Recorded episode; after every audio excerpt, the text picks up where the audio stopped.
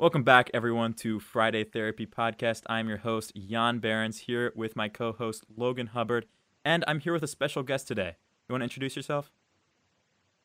Absolutely. Hi, um, my name is Jessica, or Jess, I prefer Jess.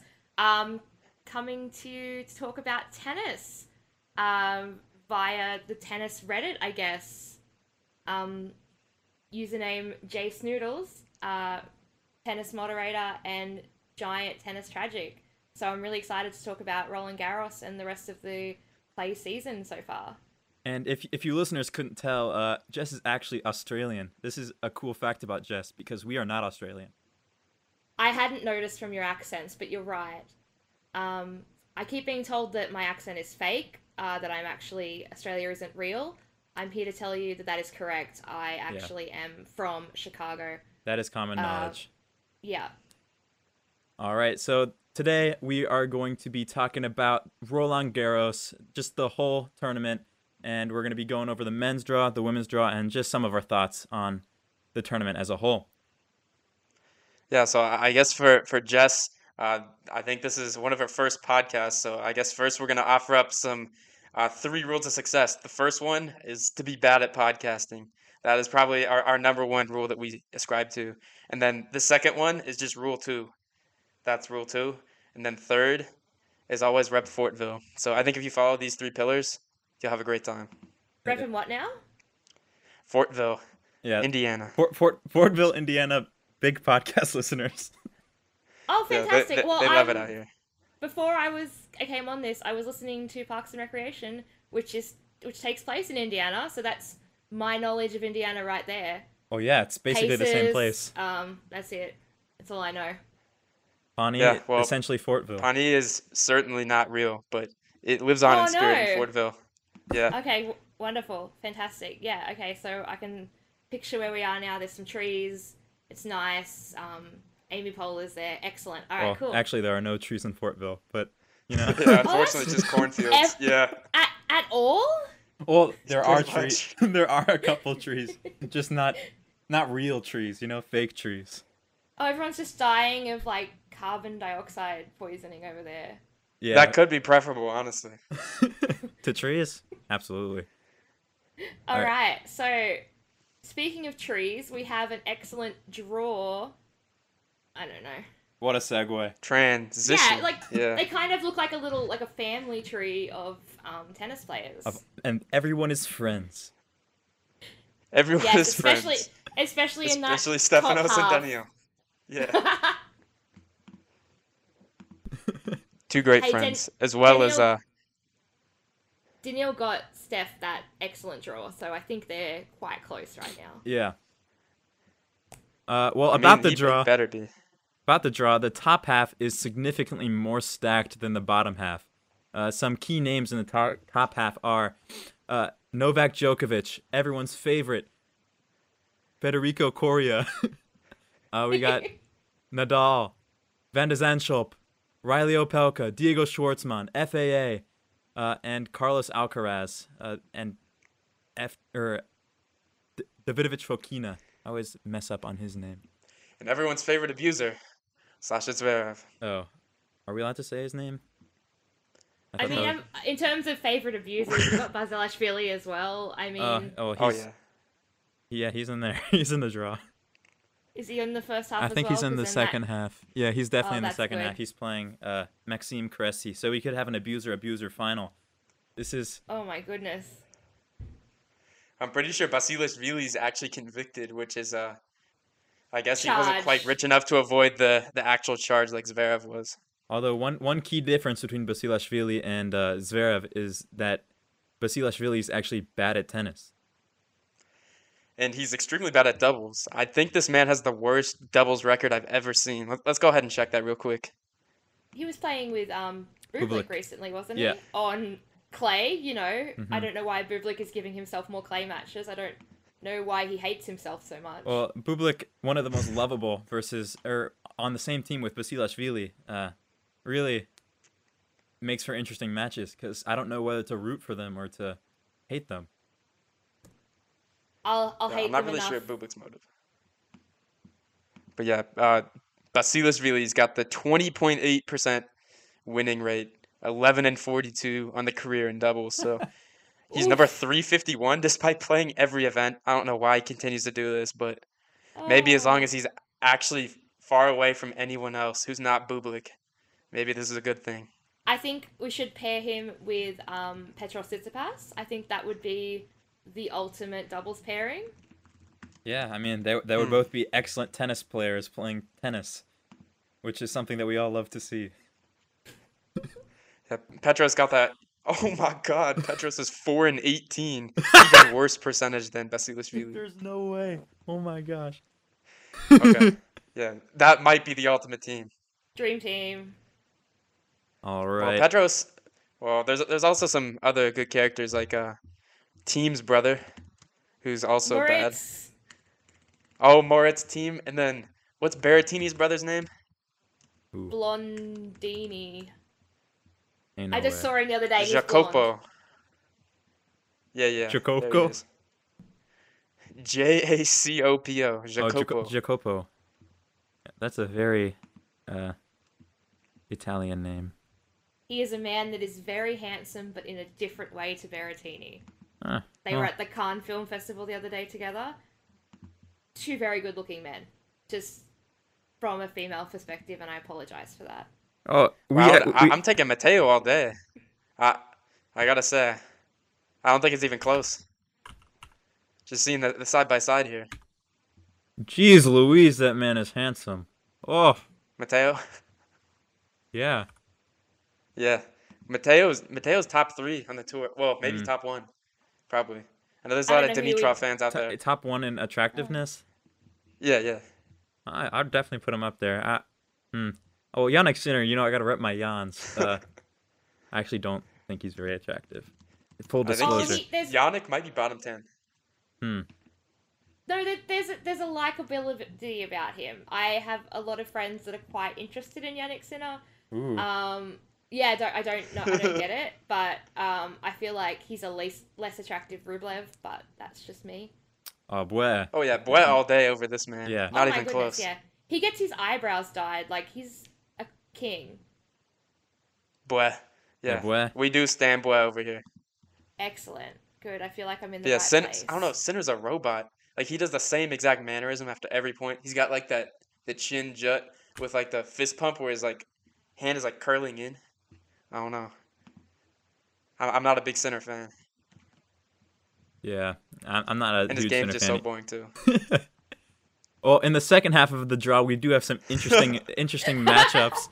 Uh, one that I was looking at specifically was Shapovalov versus Holger Rune, which I think is the biggest potential for an upset in the first round. Uh, It's, Hol- I think it's pronounced uh, Rune. Rune, oh, that would make a lot of it's sense. A, it's a, yeah, it's an eh sound at the end, and I'm not Yeah, sure he- he is start of the Danish. Yeah, Uh, Rune, uh, Rune, Holger, yeah, ish. Yeah. Rune and Shapovalov are playing each other in the first round. This is in the bottom half of the draw. Uh, so whoever wins this has a potential to go pretty far in the tournament. Uh, I like to, I like this as an opportunity for Rune to get some points uh, going forward in this season. Yeah, stop getting those wild cards, taking Yeah. those away from deserving players like Sir Andy. But uh, I think another one of note, uh, Hugo Gaston, if he can build on his 2020 performance, he's got de Minaur in the first round. Not a great clay player, but uh, that's kind of a, a interesting little section of the draw. hmm Yeah, and then Qualifi versus Qualifi, you can't really, you, Hmm. you don't know what's gonna happen between those two players. Just extremely qualified. Uh, they they really know how to get at it. So Wow, somehow Pouille is in the tournament. Good for him. but no Jack Sock. Oh, oh, Jack. uh, Jack Suck's probably in a challenger. So Or he, he lost in qualies, I'm pretty sure.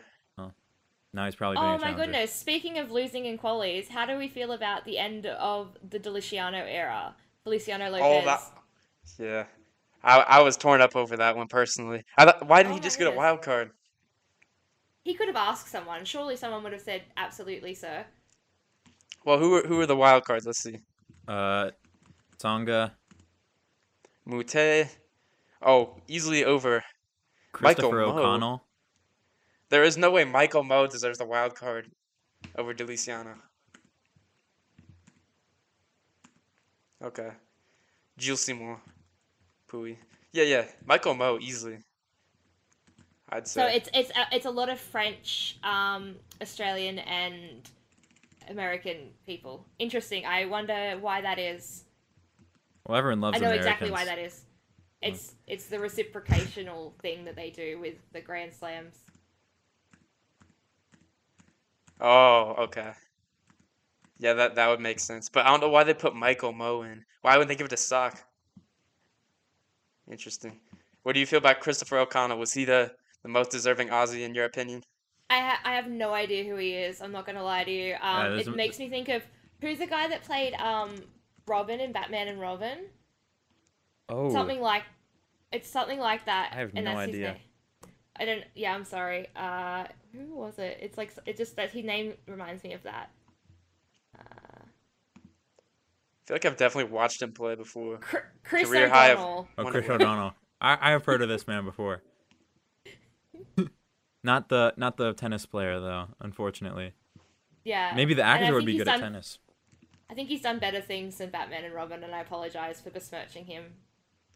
Well, he certainly from and that also movie. to Christopher O'Connell. No, wait, Christopher. Wait, who's the pl- tennis player now? Christopher O'Connell. Yeah, yeah, yeah. Yeah. That's right. I'm sure you're. I'm sure you're wonderful, and I'm very proud of you. Congratulations. You will do us proud over there. Well, obviously he will be listening to this podcast, so uh, some good I words of hope so. encouragement for Christopher. Yeah. Okay, so do we want to like go through each quarter and kind of break down the the draw there? we shall do this. Well. Yeah. We shall do this. Okay. So starting off in the first quarter, this one's easily, you know, the the toughest of the four. We have no wins Chokovic as the one seed, and then Rafa as the five. So those obviously look like they're on a collision course. But first, let's start off with Djokovic as a little section of the draw here, with Djokovic through Jensen Brooksby, who's somehow seeded in Roland Garros, despite I'm pretty sure only winning one clay match ever in his career. So, so uh, I'm gonna be interested to see if Brooksby even wins against Pablo Cuevas, or if Cuevas can hit some some trick shots and get the best of him. But I feel like no wins should be penciled through for at least three wins this tournament, so he can add to that total. Never catching Jimmy Connors though. Uh, we also have Diego Schwartzman that no one's has to go through. Uh, Diego Schwartzman, known for really only being good on clay and also being shorter than most other people in the top 50. Uh, but I do think that Schwartzman will take Novak to four or five uh, at least, and we'll give him a run for his money. FAA is also in this quarter. Uh, he's not a fantastic clay player, but he's actually been performing recently. Uh, he did take no Novak to three in Rome, or yeah, and uh, Botic is also in this section. Uh, noted for me liking his name. It's So an I- I excellent guess- name. Yeah. Uh, interesting third round clash here would be Dimitrov Diego. I know they've played a couple times this clay season. Dimitrov most recently getting the best of Diego, so I wouldn't quite pencil Diego in as no wins as fourth round opponent yet because I think Dimitrov's been in scintillating form when he's not playing Stefanos. He is basically. Yeah, I think he, that's the only man he keeps losing to, right? Yeah, I can't. I, I, can't think he's lost to him like every to. tournament. Yeah, and then the last time he got match points against him. So the natural progression is to beat Djokovic in straight sets at Roland Garros. I think. Oh yeah, this is obviously yes, gonna happen. let's pray that Yeah. happens. yeah. Yeah, I can't. I can't imagine Dimitrov, you know, ever choking away a lead. That doesn't sound like him at all. Uh, well, that's out of character. Okay, for do we think Aslan Karatsev would Can we- actually win a match oh, against tough. Qualifi? This is tough. I got quality. think- I think he's he's going to plateau around the top 50. That's what I was expecting when he reached the Australian Open semi-finals, and that seems to be what's happening with his career. Which, you know, that's nothing to sneeze at. He's a very solid player that had an insane peak and is now going to kind of settle to where his level has always been. And bro's name is Aslan. That's also nothing to sneeze at. Uh, what a sick name. Named after the lion from the, the Narnia series. That's crazy. Well, yeah, that, that's why he's the lion. This Lion is why. Jesus himself, yeah. But yeah, the weird thing about Aslan is, was he like, what was his peak before last year? Was he was he even like a top hundred player?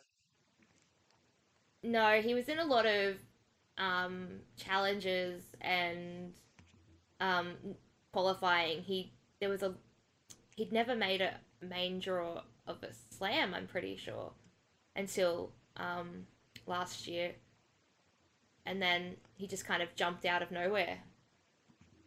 But I think that could be let down to like opportunity. I think it's a really interesting indication of if you give the opportunities to like top 200, 300 players to see what they can do.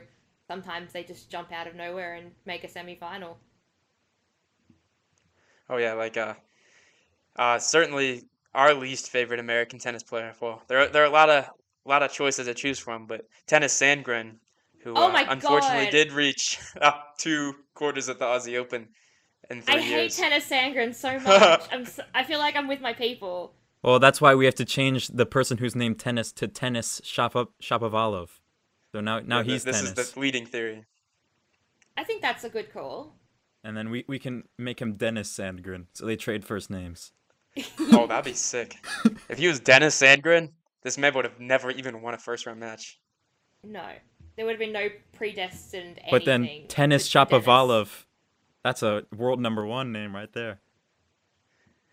Well, when we go to the Cincy Open, I, I watched Shapo last year lose to our man Benoit Paire. Uh, but everyone says let's go tennis. So I feel like at least in the states, there's already you know like a grassroots movement of people who have already changed his name from Dennis to tennis, at least in their minds. So exciting to see. I'm happy But yeah, to uh, continue it down here. So Lovely. I've got you. Let's go. So do we think FAA will make it to Rafa? Will he make it out of this little section with Opelka? I, th- I think that's a that's a, a lock. Well, he has to do Opelka, and then Nadal has to go through Botic. Uh, Well, interesting matchup here is Rafa versus Stan second round. This is interesting. But Could be Nadal's toughest matchup until FAA. until he plays Fognini, Well, yeah, Fognini. It's a bit a bit tricky there. Um, And Nadal has a tough. got Tr- he does have a tough road. French Open champion, um, the guy that beat him at Monte Carlo next, and then probably what Van der who is obviously the Very best. cool. Yeah. Yeah. I ca- yeah, I mean, maybe Uncle Tony isn't going to have to choose a side here. He might just have to just chill with Felix because Rafa loses in the first couple rounds. Oh, well, I hope not. I don't know with, with how Rafa's been, how his form's been recently. I feel like Botic or Fognini could knock him out if he's moving, Or hell, you know, Stan. as badly as he has been. Well, Stan, I don't know. Stan's not back yet. I, I think Stan, if you give he Stan magically next year, I think he'll be better. Easy. Yeah, yeah. I mean, he's, he's better than Thiem, but I don't know. Stan, I don't think is there yet. Fognini did take him out at the U.S. Open, probably I think 2015, third round. So could see a repeat of that. I think his third round match will be pretty tough, though. I think Botic or Fognini, whoever it may be, will definitely get at least a set. I think Rafa will be pretty pushed before he even sees Novak. And then he has Or to Fe- oh, potentially man, he's got to face play Felix after that too. Felix, and then, and then he can play Djokovic. So he has to get through a lot of gates before he can even play Novak. My God. Yeah, I mean, even That's gotta. even ahead. Djokovic's, even Djokovic's like little bit is still brutal. Like Schwartzman on clay, he might not beat you, but he is going to break you at least a little bit. yeah, I, I definitely can see Schwartzman taking two off Novak. At least, I don't know. At least two. he Brooksby's could take a off mean clay four. player. I, I wouldn't sleep on Dimitrov either. I think I think he's a has a solid chance to get past Diego. Diego's clay season this year has probably been the worst he's had in a while. So I don't know. I wouldn't be surprised if he turns it up at Roland Garros, but I mean, I feel like Diego's not really in good enough form to really push Novak. Yeah, if Novak or uh, Nadal can make it and win the tournament, that would be very impressive tournament wins for both of them. Like very tough draws for them. Well, what about FAA? Well, F- if Our he boy wins, FAA comes through. well, FAA he he actually already won the tournament, so hmm. Yeah, build the statue now. yeah. Yeah, Ra- Rafa statue is actually being torn down. It's just Which- Uncle Tony. He anoints the winner before each tourney. Somehow Dominic Thiem has higher odds to win this tournament than Diego Schwartzman and Hubie and Frances Tiafoe. That's crazy. What? Okay, so I guess moving on to quarter two, uh, this is with the the top seed in this one is actually redacted. We're not allowed to say his name here, Yeah, but uh, who probably easily named. my favorite of these first four players has to be Seb Baez. So we can say his name, and then we got We Davidovich Seb. Fokina. I think does he he posits a a tough ask for redacted in there. I have him in I my know he- quarters, so Ooh. okay. I have a I have a good feeling about Davidovich Fokina this tournament. Well, he has to be careful not to dive and get injured. So this is something to look out for for do, do not take that man's passion from him. That is that is what he lives for. If there is something Then that he we- can die for, he will do it, to say the Yeah. least. And then we do have the old uh, little American section here with John Isner and Fritz is the high man, and also Michael Mmoh, who definitely should not be in the tournament, but I think Fritz comes out of that pretty unscathed. But he has been injured, so who knows? And then we have the next little section, match of the century, Hugo Dellien and Dominic Thiem. Uh, we'll, see a lot of big grunts in that one.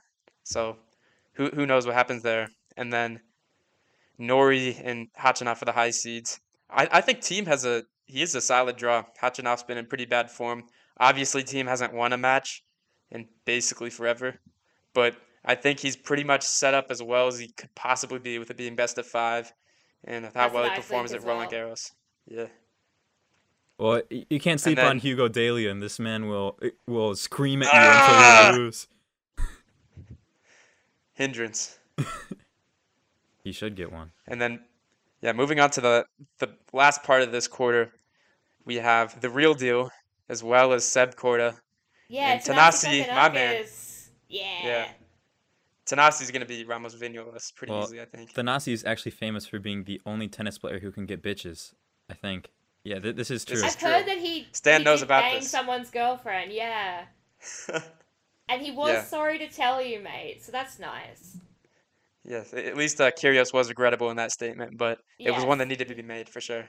But interesting matchup here with uh, Seb and the real deal potentially playing in the third round. Seb is the only man to beat Carlitos on clay thus this far this season. Yeah, that is insane. uh, insane statistic. Yeah. But Seb, uh, he, he's a pretty good choker too. I would not. I put him top three mental midgets honestly. So I think Carlos has a pretty pretty easy path there. Yeah, I think. I mean, yeah, I wonder what Millman could do to Korda. If Korda is feeling choky, Millman is the kind of guy that will not perform the Heimlich maneuver, so to speak. He will kill you if you hesitate. Well, Australians are actually famous for not being mental midgets, so this would definitely be the case. Uh, I mean, I- feel like Kyrgios might challenge that perception, but well, I actually love Kyrgios because he doesn't want to play tennis. So I feel like the people that want to play tennis the least are always the most lovable characters. Kyrgios and Bublik, yeah, absolutely. And in the yeah, I I- think Carlitos Norrie is a pretty safe bet here, unless I don't know Thiem catches fire. But this is a pretty. I mean, obviously we have Zverev at the top, but obvi- you know he's never beaten a top ten player. I don't expect that to happen here. So I, I think the real deal is a pretty safe bet to go on through to this one and face either no wins or Rafa. But then There we are- have. Go ahead. There are no top 10 people, like, in his little bit before allegedly Carlos. Yeah, like, maybe is- maybe they're setting it up for him to. Yeah, it's it's a pretty chill draw for him, I think, until Alcaraz slash um Korda slash um Kokkinakis. I don't know. Yeah. Zverev can lose to anyone. Like I think Oh, Baez could beat him. I think Alejandro could beat him. I don't know. I, I What think about Nakashima? Nakashima. Nakashima's so overhyped. I gotta say. I don't really know why people like him so much.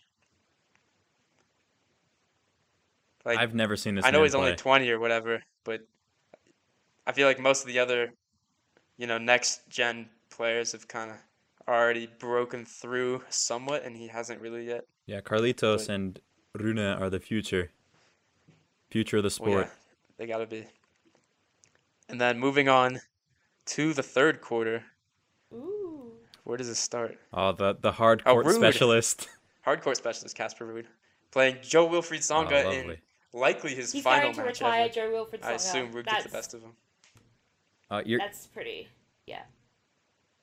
you're, my internet definitely relayed all of those things that you said to me, Logan. So Well, we, we were Hold talking about Ruud and What'd you Tsonga, say so about- this is oh, well, he's again, so finals tournament ever, and you know Tsonga, a lot of great memories of him. Uh, 2011 U.S. Open quarters against Roger, come back from two sets to love down, and then his subsequent match with Novak in the semis, very memorable. Obviously, his run at the Aussie Open back in 08, right to the final, thrashed Rafa in the semis. Just lovable guy. You know, he, he hits the dives as well. No backhand, but he does pull out the one e occasionally. So it'll be sad to see Tsonga go. Hopefully, hard court specialist Casper Nice turns up and we Yeah. can get Tsonga a couple more in there. but then we also have Sonego Yay! in there, No. 32 seed, the final seed in this one. Uh, definitely don't think he has much working for him here. He's been in pretty bad form, I think. So I like Ruud to make it out there. And then here we go, our boy Frances Tiafoe and Hubert Hurkacz. A big foe. Goffin. Go fan. I don't know. Goffin's been playing really well. I can't feel like see that's a toss-up. Getting to Tia- Tiafoe the way he's been playing on clay. Like, there's a couple little clay guys there, like um, Pablo Andujar and stuff, that could, I reckon could give him a bit of a tricky go. And who knows who the qualifi shall be that he'll have to play. Oh, Good qualify, point you know, well taken. Pretty pretty easy to David beat. most of the Goffin's time. a, a dark horse right there with Yeah, match points against out of Rafa. There. Although he is going to face my current favorite player, who is Benjamin Bonzi. Um, Okay. We kind of, my friends and I started following him as a joke, and it's not a joke anymore. Well, he he does have an excellent name, but Yeah. uh, So he's going to play Frances in the first round. So I'm going to apologize to Benny and say you are probably going to lose. Well, Benjamin uh, unfortunately does have to go uh, up against in the first round notable fun ha- haver Frances Tiafoe, uh, who distracted Sinner with the amount of fun that he had on the court. Uh, Sinner had never seen fun before in his life. He was very confused. yes, So I guess let's get a top three things about Benjamin Bonzi first. yeah, from from a fan. Um, he plays a lot of challenges instead of going into qualifiers for masters, which I think is fascinating. He's French, and he is fine. I don't really know much about him. We just kind of picked him as a joke because we all hate each other's favorite players. Well, ba- based on what you said, this man is sounding lot, a lot like a French Jack Sock. So we can get That's behind what this I man. would describe him as. Yeah. We can get behind In this man. fact, bon- bonsai is French for sock, so Well, there Oh, you have no it. way. it's not. It's oh my gosh, it's not. I'm joking. I have no idea what it means. That would be funny though. I know. Okay, so yeah, I I guess this is probably you know one of the matchups sleeper picks that uh, only if you're listening to us that you tune into. Frances Tiafoe, obviously fan favorite at every single tournament, versus fan favorite of Jess from R slash tennis.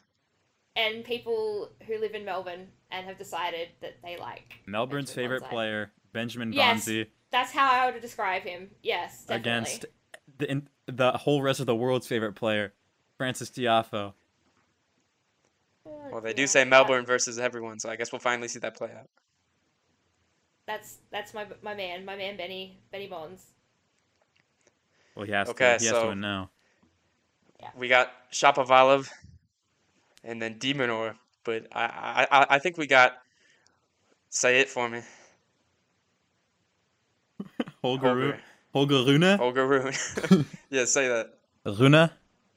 Rune. Okay, well, I think Rune. I think he's gonna make his first major fourth round.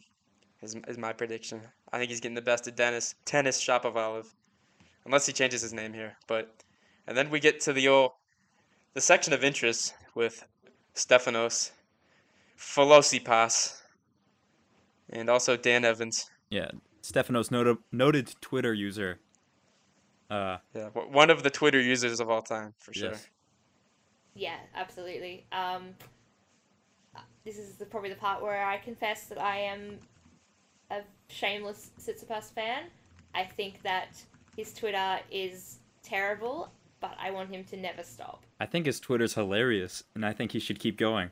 I think that he, Absolutely. I think that if he gets a different coach, then he becomes one of the more likable people on tour. Uh, Agreed. and th- I-, I want to like Tsitsipas so bad, but I just can't right now, unfortunately. Until until he changes his habits of potty time. He has not had a toilet break for quite some time. Yeah, it's been Well, it's it's been been what a whole it's a whole two tournaments since uh, the Carlitos uh, well. I, controversy. I think he's he's actually gonna stop because he actually got penalized for it. Uh, they used the Tsitsipas rule against Yeah. them. the Tsitsipas hammer. I think that Tsitsipas's um, feelings towards Alcaraz fascinate me. He thinks he's the coolest guy ever, but at the same time, the second they play, he just turns into a 14 year old. And that is fascinating to me, and I hope they make the final together, and it's just ridiculous.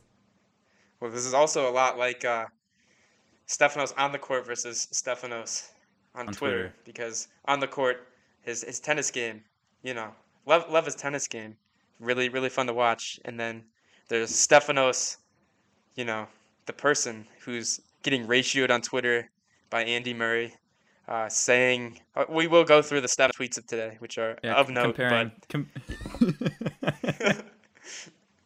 But uh, yeah, yeah. Also, I, I just feel like if he gets rid of Apostolos, he will shoot so far up in like my list of players I like. I think if he gets himself a real coach, yeah. yeah, He may lose the DILF factor, but he will find a better coach. Wait, he's got Musetti first round. Okay, that could be entertaining. I didn't even realize that. Musetti's a bit out of um I don't want to say out of shape, that's not the word I meant to say. He's he hasn't been performing what would be expected of him after last year's clay season. So I'm not sure what Musetti will show up. If it'll be the Musetti that retires after two sets or um the guy that kind of looked great against Djokovic for two and a half sets, but we shall see. I feel like those are kind of the same player because Musetti against Novak won the first two sets and then proceeded to stop trying. And He only retired won for one the game. fans. Yeah, he, He retired because he didn't want to play fans. anymore. Which Bublik moment. respect. Bublik moment, yeah.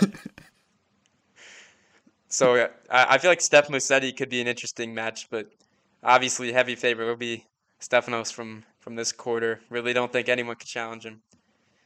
I mean, he's just he's been doing everything right. I gotta say. And then we move into the the final quarter, which I mean that this one just looks like you know maybe like a 250 in St. Petersburg or something. But high seeds in this one are Medvedev and Rublev. Noted clay court specialist Daniel Medvedev, but uh. yeah. So starting off he, with he, Rublev lo- he loves playing on this surface. I cannot play on this surface. But uh probably most interesting match in this little section. It's got to be Benoit Paire versus Ilya Ivashka. Big fans of Benoit Paire here. This man hates tennis, which I Yeah. find quite commendable. Benoit. and I think he's one of points, or two French points, people we like. Skill I don't know if points. Yeah. Style Benoit goes for style points. Yeah. Yeah, Benoit style points pair, as we call him here on the podcast. Took me a couple tries to get his name right, but Benoit up there as one of the best of all time. So what Benoit usually does is his ranking will tank until the slam, and then he'll try during the slam, and he'll get to like the third round, and then he'll be like top forty for the rest of the year. So do we think he has another run in him? I mean, he's only got Ivashka and then a terribly out of form Garin or Tommy Paul, who's seated in a clay court grand slam somehow. So I feel like Benoit could do something here. What are we thinking? Yeah, I I, think he'll lose to Ivashka. I got Benoit and I got Benoit in the finals. Oh, okay. Easy. Is it- He actually is Easy. best player on this half. Oh yeah, I think so too. But I think Ivashka clips him first round. But Boy makes it out because we love Boy here. He beats Tommy Paul in the matchup of Boy versus Mini Boy. And then, oh man, we have Sinner, who's just notable for being boring and for some reason really well liked by people. And then Basilashvili, who is actually not, not well liked for being a terrible person. But Sinner should breeze through that, I think. That's a very easy section. Then here we got PCB and Cilic. I feel like PCB makes that through pretty unscathed, but Cilic has been he had a like good start to the clay season, but since then kind of fallen off. And then the final section we have Daniel Medvedev, definitely one of the clay players of our time. And then Bublik is also in this one, as well as Kecmanovic. So really the meme potential off the charts for this little section, especially Yeah. if we get Bublik Medvedev. Yeah, the Bublik Medvedev rematch after the the ca- catastrophic call. uh, where was that? Toronto. Montreal or Toronto? Yeah, one of those. I think it was Toronto. I was I was rewatching that match the other day because of that the hilarious call and that. hindrance. Yeah, part two could be crazy. Yeah, I, I would love to see this on clay where Daniil begs to get defaulted. And Bublik begs to quit before the match starts as well. This could be crazy. They a both crazy try match. and retire at the Yeah. exact same time. it's like, sorry guys, one of you needs to to progress. I'm really sorry. Just draw straws, paper, Yeah, if- rocks, paper, scissors. If either of them, the, the loser of that that match would be the the true winner. Well, whoever withdraws, the person who gets the walkover could just withdraw from the next round after they collect the prize money. So they might need to really maybe play FIFA for who wins. That might be something they'd be more up to. I don't know. Oh yeah, Daniil, no, better at FIFA than he is at tennis. Uh, would easily kick my ass at FIFA. So I think Kecmanovic makes it through there, though. I think he's probably been the best clay quarter of these these hooligans. Yeah, Wait. that bottom little sixteenth. 16th. And then for this quarter, this one's kind of weird. Yeah, well, it starts with So get- Rublev or no? Yeah, it's got Boy. Yeah. It starts with Boy. Starts with I think Boy, it's probably either going to be. Boy or Sinner. I, I like Sinner to make it out. I, I think I think in my my bracket that I filled out earlier today, I had Sinner coming out of this quarter. Un- uh, Okay. Much to my dismay, but I think I'm going to stick with Rublev. I just think that his losses in, on clay haven't been terrible. I think the people that he's been losing to, he won't have to face until like quite late. In I'm actually going to check his results now because I'm saying this out loud and I'm not sure. Is it Italian Open? Oh, Krajinovic. Oh, that's not that great. Oh man, he got smacked by Krajinovic. But then it was like Tsitsipas, Sinner. Oh no, Sinner. Okay, maybe Sinner's gonna make it out. Well, at least he beat Novak, which was one of the best things you can do, honestly. oh, bageled that man too Especially in in Serbia. with the bagel to wrap it up. Ma- made Novak so mad he had to throw his racket at his own name. Took a trip to, to Iga's Bakery for that one, but Yeah.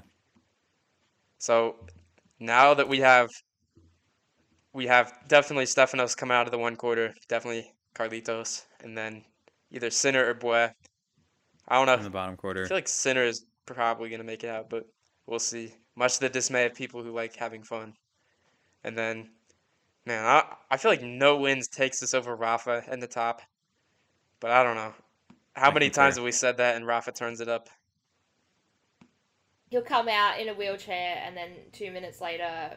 Um, And wheel- wheelchair breaks. tennis would go crazy.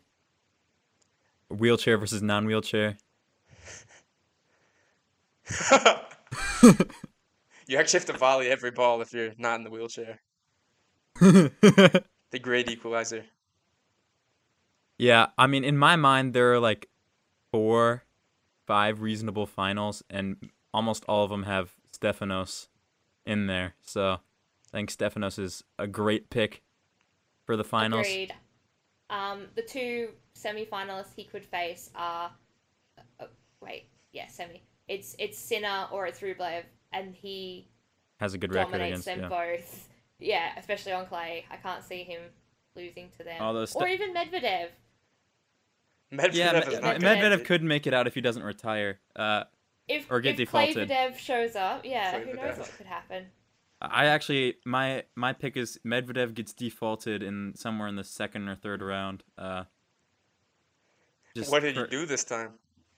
Well, he had another racism incident. Oh no! Okay, well, there you have it. The Oracle. Daniel Medvedev gets defaulted for racism part two is actually going to occur. But uh oh dear, I. I could imagine him like attacking a fan, like maybe not physically. No, Malice at the Like- Palace. Malice at the Palace, that'd be, that'd be nice. Yeah, I want to see. I want to see Medvedev in a brawl. man. This man has such lanky arms. I, I, I wonder how he would hold himself in, in, in a brawl, if it would come down to this. Yeah, But who's we your are- top three ATP MMA fighters? Who would you take? I think Tsitsipas is a very good pick for an MMA fighter. Unironically, uh, How? well, he would confuse them with his his tactics and then uh, wrap his hair around their neck. Wrap, wrap his hair around their neck. That's a So you win. would just hide in the bathroom before the fight actually happens. Uh, give me someone leaves. Zverev. He does have combat experience. Oh yeah, but which division? Which division? oh man. Well, Zverev definitely is lying about his weight. There's no no way this man is. What is he listed at? Okay, 198. 90 kilos. Yeah, give it. Give me. This man's probably like. I don't know. What What do you think? You look at a man. One Zverev. What What do you think he weighs? I feel like he's like 190, 200. Okay. Well, I think he gets defaulted at the weigh-in for Oh. not making the weight limit. Yeah. Uh, and then give me So- Diego Schwartzman in the featherweight class. This man Oh, is taking names. Uh, easily, yeah. And He's he's just full of um like barely temp down rage sometimes. I Yeah. could see him Yeah. I mean, he definitely wins if you let him wear the backwards cap. If you disallow this, then I don't know what happens. It's a, it's a, Who it's a coin who coin would toss. stop him? Yeah. Oh, that's true, because he would just destroy anyone in his path. Wait, Good- good have, point. His only competition would be Seb Baez in the in that weight division, right? So I feel like he'd fly through that challenge. Yeah, that, that's true. Uh, but if in a brawl between Zverev and Tsitsipas, I think I have Tsitsipas. Actually, Oh, easily. I take I take that back. Zverev, he does have combat experience. I, I said that once. I'll say it again. And he hates Tsitsipas. I Yeah. he would be very happy to it would be very angel face in Fight Club. He would just want to destroy something beautiful. Yeah, exactly. So you who do you take? You taking undefeated would be Stefanos? Stan. I think taking St- I think out of all of them it's Stan. Stan, Stan? for M- Oh, MMA. Oh, Stan would MMA just- stand. Have you seen Stan? He is like Of course old I've seen. school box. I know, really ever. Um, he's like no, never seen this school, man. Like what boxer does he look like? would would knock you the hell out. I I would back Stan in a fight. Yeah, I feel like Stan has that like dad strength. Yeah. But also simultaneously being ripped. It's like, you know, he, he can pick whichever strength to tap into that he wants. Exactly. I feel like Karatsev's being slept on here. Oh, good point. Or Marcos no, Just give me try- Marcos Giron. That man is built. Live picture of Stan Wawrinka in the Zoom. in the Zoom. Let's see. That's exactly what I was thinking of. Excellent. Okay. Let's well, go. Stan is Stan's the clear champion here. But give me Carlitos as well. I feel like Carlitos is built. That man is yeah, crazy. that man is ripped. And maybe maybe Gael Monfils just because he's easily the best athlete on tour. I think if Medvedev like just spins around in a circle really fast, no one can get close to him. So Oh man, yeah, that could be underrated pick brutal. here. Yeah, never never thought of that. So yeah, what if if the draw was based off of who wins in a fight? Who we taking? Well, I got the finals. Uh, hmm. I think the final would have to be Big Foe from the bottom half. And as we said earlier, Stan in the top half. Stan taking home top I honors. would, Yeah. I would pay to watch that. Yeah, I mean, I would too. I and I, I would pay to watch. Uh, I'd pay to watch them just like s- stare at each other meanly. This is. They don't even have to brawl. I feel like Big Foe's got to have the best mean mug out of those two, though. Easily, easily. But will Big Foe bust it out? Is he too nice? That is This is true. the question. This is one of his flaws, is that he's too nice. Although when it's winning time, anything goes. Yeah, when he's down match point, he's actually more likely to win. All right, so let's let's get our let's get our semifinalists and then our picks for the winner. So Jan, you want to go ahead? Yeah. Um. I think for the first quarter, I have Novak coming out of that. Um, second quarter, I got Carlitos. Third quarter, I got Stefanos. And fourth quarter, I have Jannik Sinner. And I got in the final Novak versus Stefanos with Novak winning. I think the winner of the top half is more than likely going to be the tournament winner. All, all in all. Yeah, I've got the I've got the same semis. I have the same finals. I don't know who's. I feel like there's a lot of confounding variables. Like if Steph just breezes through his draw and like doesn't drop a set, and he's been on court like half the amount of time as Novak, I feel like he has a real good shot at it if that's what it ends up being. But I do Oh, think like it'll be just a- Novak Steph. Toss up a though. match of like you're like Stefanos having breezed through it. He's just so much more fresh. Yeah, I could see that. But I don't know. Novak's I a pick- terrifying man, so I'll probably pick him. I think his ghost. Yeah, the ghost of Novak. Alright. Okay, I'm gonna go a little different from you guys because I have no skin in this game. So I'm gonna say that Nadal makes it out of the first quarter. Um, Respectable. I'm going to say something's going to happen to Alcaraz early on, and the way. person that will make it out of that quarter will be. Let me just pick someone. Um, I just think I'm just worried about Alcaraz with like Kokkinakis and Korda, and possibly even Cameron Norrie, who's a bit weirdly tricky. Um, I could see Zverev coming out of it without having to beat a top ten player, or even um. Yeah, no. yeah, without without honestly- Carlitos, the the second quarter Yeah. is really really easy for Sasha. Um, I'm I'm still gonna go with Alcaraz because I hate Zverev so much. I cannot, with good conscience, put him in the semi-final. This is an would just- excellent This is a pick. great choice. Yeah. I, yeah, I was like, oh, I'm like, oh, maybe I should put Zverev. No, wait, I hate him. I cannot do that to myself. Yeah. Um, What about ADF though?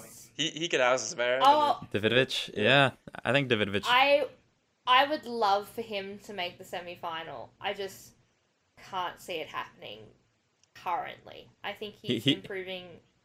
He will beat Zverev with a dive winner to win the match. Yes, and then lose to Alcaraz in straight sets. Yeah. Absolutely. Sounds good to me. Um, then the next quarter, definitely Tsitsipas and Rublev. The semis will be Nadal, Alcaraz, which Alcaraz will win. The bottom will be Tsitsipas and um, Rublev, which Tsitsipas will win. And then I think Alcaraz beats Tsitsipas in the final. It's crazy that you brought out the prediction that Carlitos or Chuck, as my dad calls him, will lose in the in the early stages of the tournament because this is also what my dad predicted. Insane.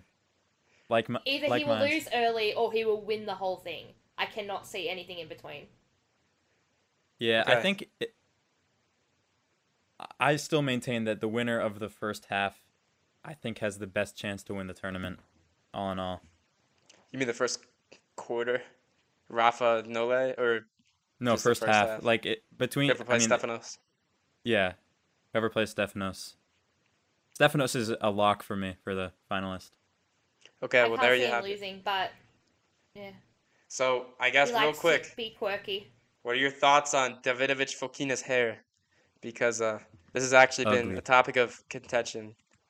Is it good or bad? I like it. I think it suits him. And I think he's happy with it, and that's the most important thing. I like the fact that he's very, very blonde, but also very, very Spanish, but also very, very Russian. And I think that he's he's a good looking man with hair that he likes, and that's the most important thing. Yeah, the fact that everyone good at tennis is Russian to some degree. is one of the most underrated facts about Russia, I gotta say. Maybe their number And- one Yeah. fact is that they're really good at tennis. And it's crazy that we've already established the blonde hair to Jess liking them pipeline. This is Hmm. in- insane.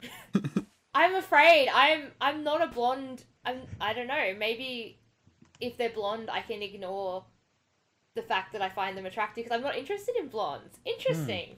Interesting. Interesting. Am I just? I'm discovering new things about myself today. This is good. A Um, therapeutic podcast. Yes, absolutely. Bringing the feminine energy of "Am I attracted to blondes?" to your podcast. Well, yeah, Much we had needed to hear energy. it. Yeah. So I guess moving on from that, we we have two picks for no wins and then one for Carlitos. Hopefully Jess is right and Carlitos does take home the hardware. But uh, let, let's take a short break here and move into the Stefanos Tsitsipas tweets of the day. So, big one today from 4:15 a.m. It's surprising to me that books don't have advertisements between chapters these days. So, I guess what are your thoughts on this? Uh, is this something that you could see implemented? Do you think Stefanos has, has finally made one on the mark here, or is he just as off his rocker as usual? Well, I think Stefanos has not yet heard about the Kindle, because this is actually the case in the in the Kindle, where there are advertisements in the book, uh, and whenever you unlock the Kindle, there's an ad there. So, I think he should uh, actually delete this tweet because he's wrong because it already exists. He also hasn't heard of the concept of magazines Oh, or newspapers, which do have advertisements in them. So, um, Steph, yeah. I love you, retire, please. but maybe just like stick to really cute, wholesome um, tweets about lavender and But Um, to be fair, we do appreciate yeah. the uh, anti-advertisement sentiment from him. Uh, we all hate advertisements. At least I hope we all do, because they are very burdensome. So I guess something Agreed. that Stefanos, I, I feel like this man was somehow envisioning a book in which like a video advert would play in the middle of each chapter. I feel like he didn't actually consider the the magazine or newspaper uh, point of view. But uh, I guess to Stefanos, I'd want to ask how he thinks these would be implemented and why he thinks people wouldn't just turn the page and not look at them. Yeah. And no, you then, ha- uh, it'll- it the book locks. You have to The book watch locks. it. You have to watch it. Yeah. Smart you books can in the only future. skip after 15 seconds. Yeah. So I, and then moving on to the next Stefanos tweet. This one's much more popular. 15.8 thousand likes on this one. If schools taught actual important life skills like personal finance, relationship values, survival skills, cooking, mental health, sustainable living, or how to make and build things, we'd be living better. And that's just facts. Wow. Wh- What a strong ending there. What, what are our thoughts on this one? Man went to school for maybe three days total in his life, and he's telling us how to run a school. Yeah, I mean, I guess te- uh, school should teach more tennis so everyone could could be good at tennis, and that's straight facts. Yeah, so for Stefanos on this one, uh, at least for the American school system, I think he's he's kind of hit the nail on the head here. But uh, despite actually never going to school, he somehow knows more about the American school system than most people who have gone there for decades. So uh, surprisingly on point, I think Stefanos is actually one of the more underrated socialist characters of tennis. I feel like he's You know, he, his heart's definitely in the right place with these, but you know, he he's got some ways to improve here.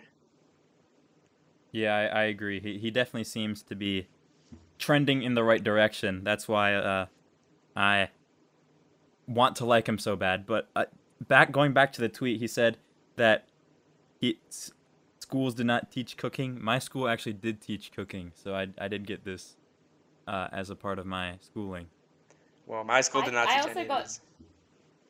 I got taught most of those things that he listed, like mental health and whatever else he said. Yeah, I, I- I did all of those things. I didn't do um, mental health and sustainable living and building things, oh no. but uh, Oh, I built things. I did not do this. I built I built a spice rack one time. Ooh, spicy. Uh, It was really bad.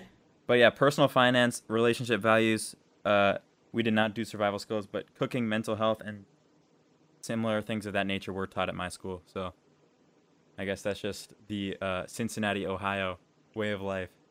Well, I'm a, I'm 0 for Slash 7 on these because I live in Yeah. Pawnee, but uh, I think this is actually a reflection of uh, the American school system being one of the worst in the world. So shout out for Stefanos for exposing this fact. That, And then big our, shout our out, final Stefanos. one of we the want day. to love you. True happiness is in flipping your pillow to the cold side. He's right, Hmm. and he should say it. Well, I feel like I've actually heard this word for word uh, on my mom's Pinterest board.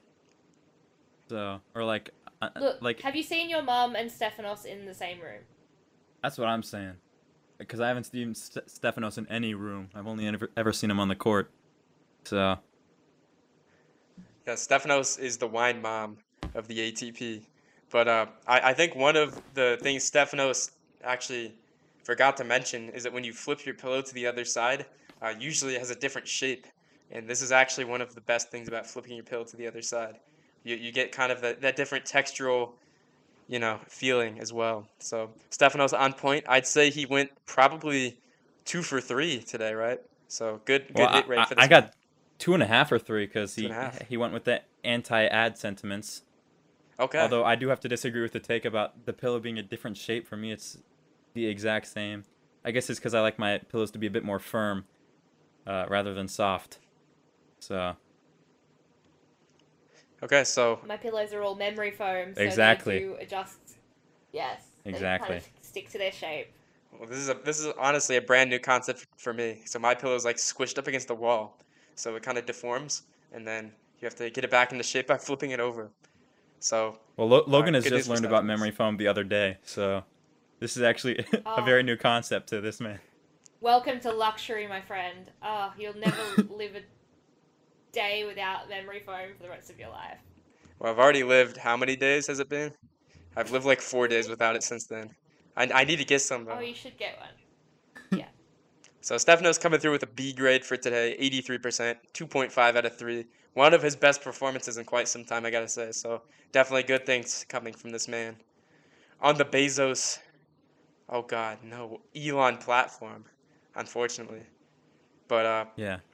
moving on, we do have the women's draw as well. So let's go ahead and get that pulled up.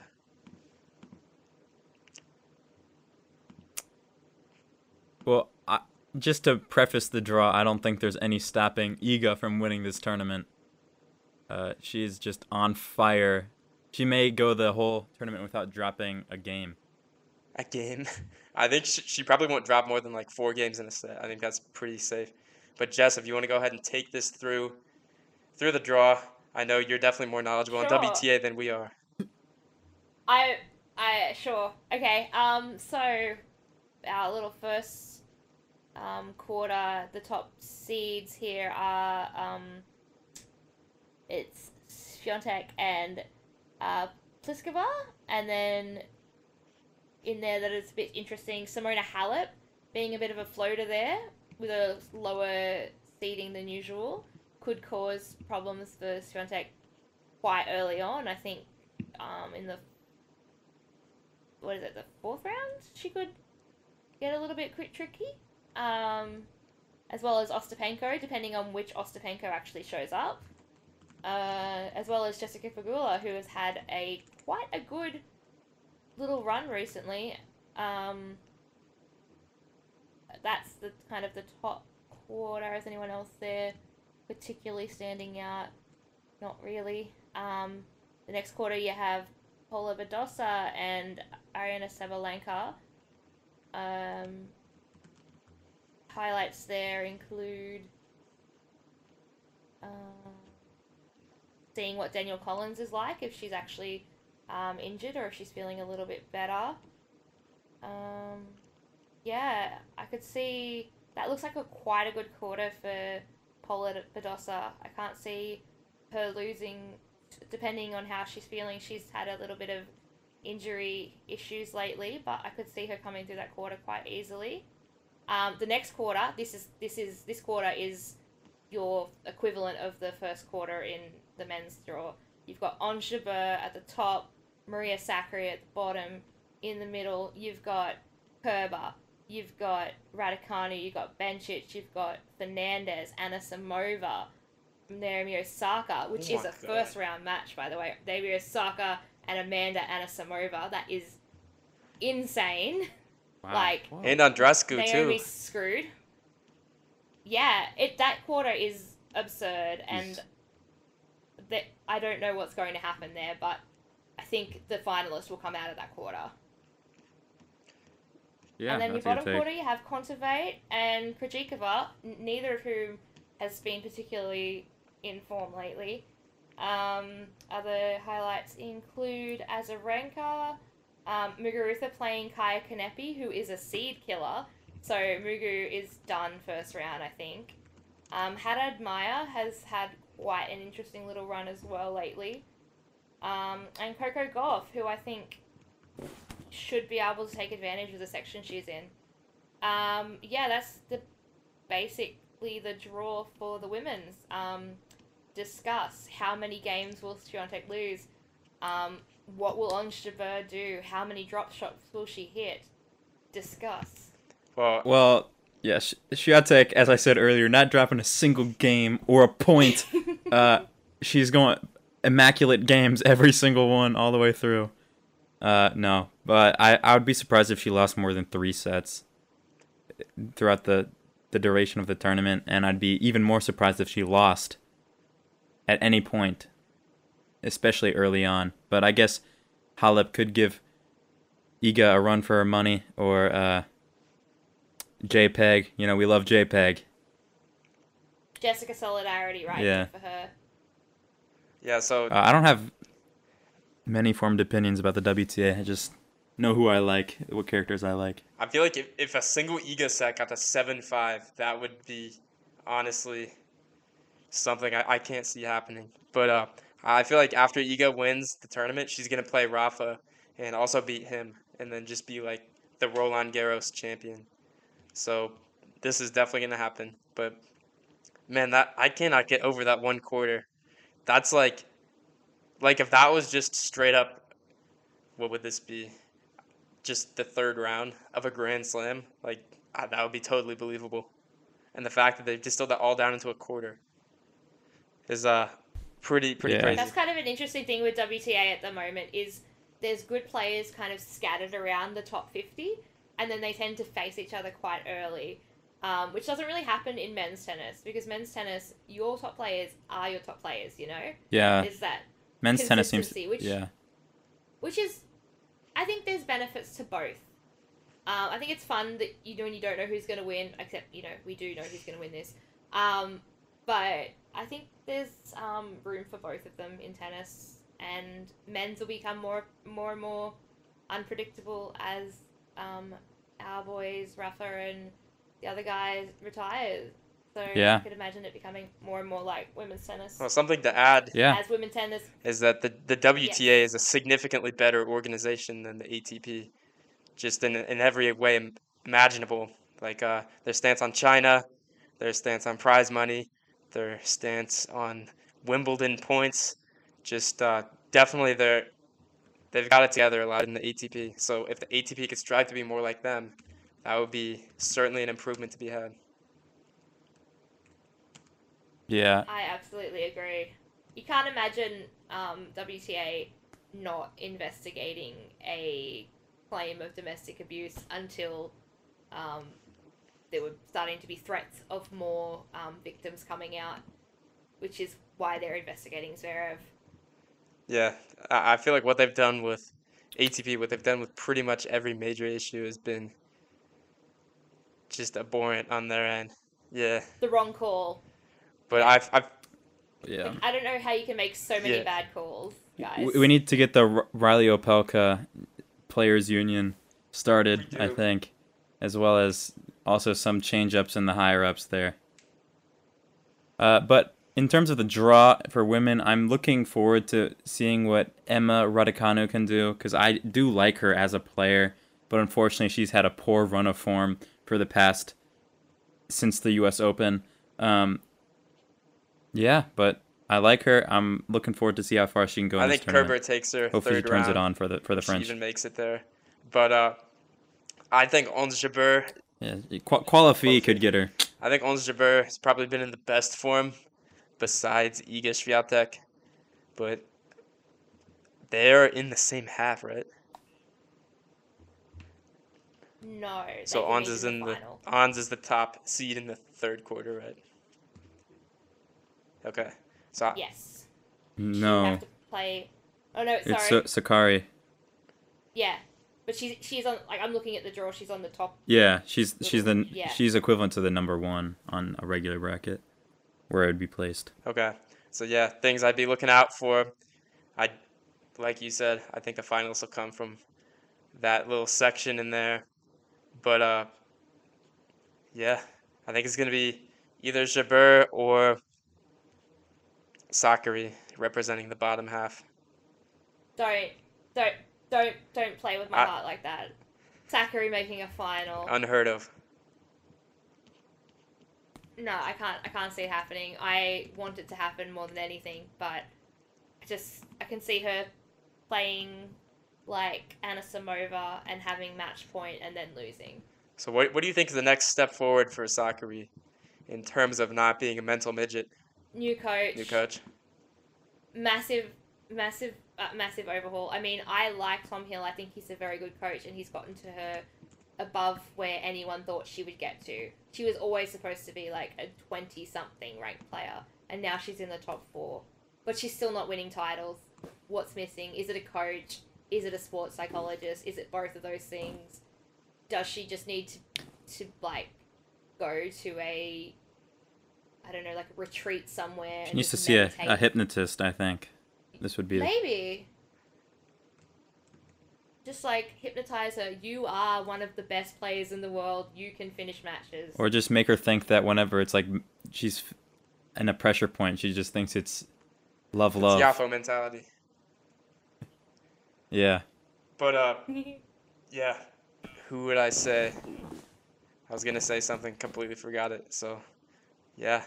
That's that's a thing. Hmm. That's a That's great, a great point. I agree. Yeah. Uh, do we want to go over the uh, Vegas odds for both think we have to. tournaments? All right. That sounds fun. So for the men's, we have Novak as the Vegas favorite with Carlos Alcaraz shortly behind, and uh, Rafael Nadal and Tsitsipas are both pretty solid candidates. And then there's a pretty significant drop off after this point with uh, Zverev and Ruud in the same atmosphere, and another drop off with Sinner, Daniil, Bue, and FAA in the next little section.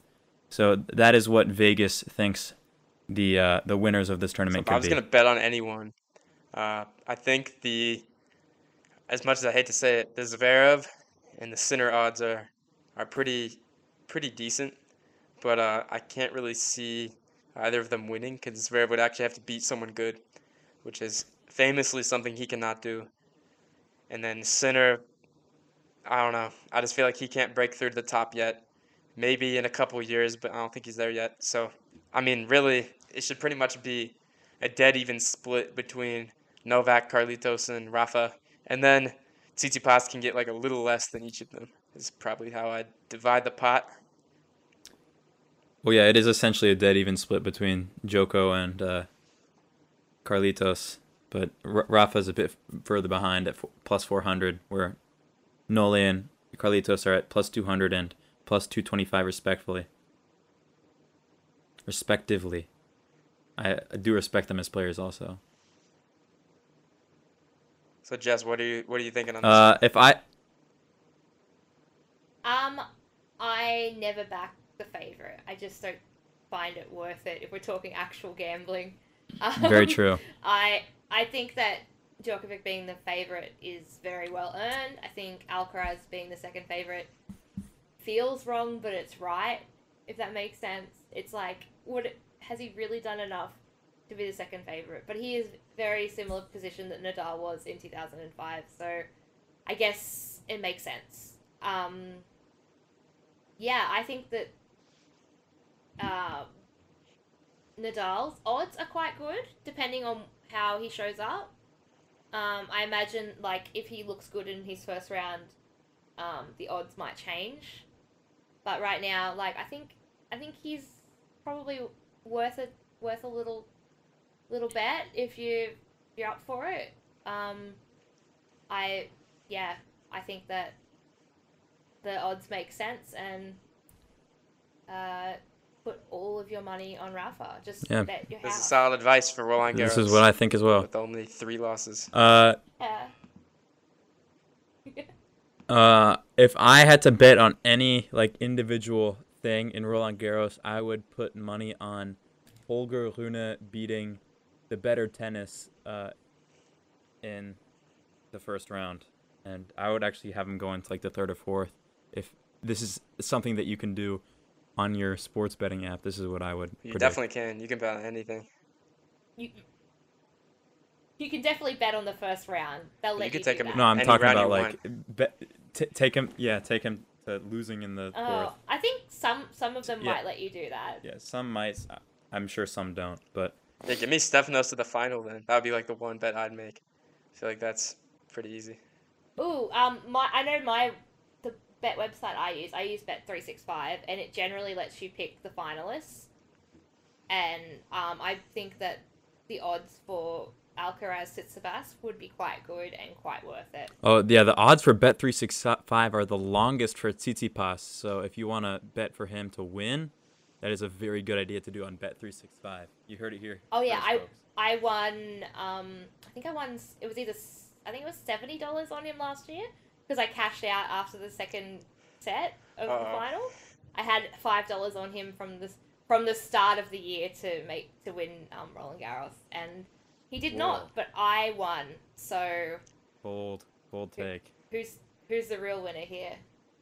Djokovic. That was the real winner. And you, we got two winners. And me, yeah. Hell Yeah, so in as far as Uh, sports betting goes, in Indiana it is legal.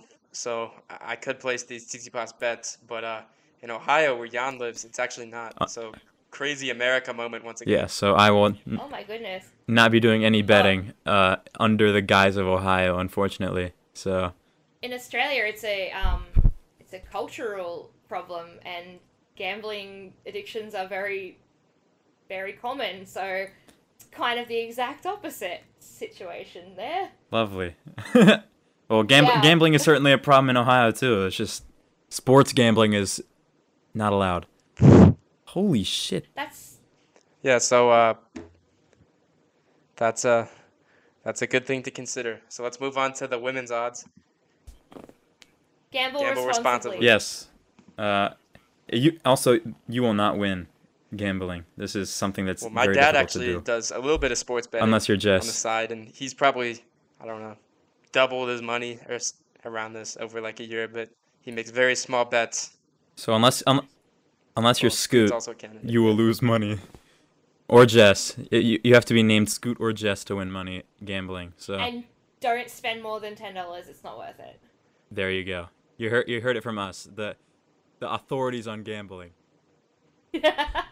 All right. So in the women's side, uh, Iga Swiatek at plus 100, and then the next favorite is Halep at plus 1200.